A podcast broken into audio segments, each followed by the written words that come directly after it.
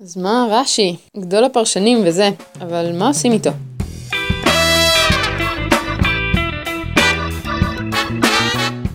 אז בואו נסתכל על הכתב.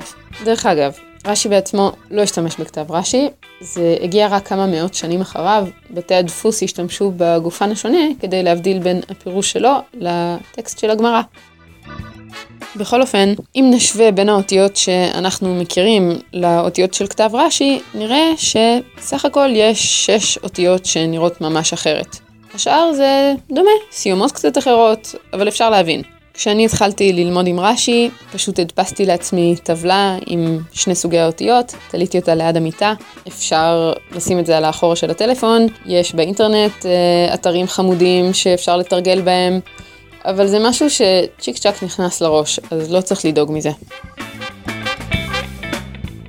עכשיו בואו נדבר על הפירוש ואיך הוא יכול לעזור לנו. בעצם רש"י עובד כמו מורה פרטי. עוברים על הדף ורש"י צמוד איתך. מתרגם את מה שצריך, מסביר את מה שלא ברור, הוא גם יכול להגיד, חכה, בסוף העמוד תבין. הפירוש תמיד מופיע בחלק הפנימי של הדף, והשיטה המסורתית לעקוב זה להחזיק את היד בצורה של רוק אנד רול כזה, אצבע המורה על הטקסט של הגמרא, והזרת על רש"י. וככה במקביל עוברים ביניהם. אני חייבת לומר שלי לא תמיד עוזר ללמוד ככה. לפעמים רש"י אומר דברים שנראים לי מובנים מאליהם, או שאני צריכה פירוש לפירוש. בגלל שזה כל כך תמציתי, אז אני לפעמים לא מבינה מה הוא מנסה לומר. אז יש עוד שיטה ללמוד עם רש"י, היא פחות מסורתית, אבל שווה להכיר אותה. עוברים על הדף, מסמנים בצד את כל מה שלא ברור, ואחר כך קוראים את רש"י על הסדר, כלומר מההתחלה עד הסוף, ולא קטעים קטעים. וכשבאים ככה עם שאלות טובות, רש"י יודע לענות עליהם. פתאום מבינים את הגדולה של הבן אדם.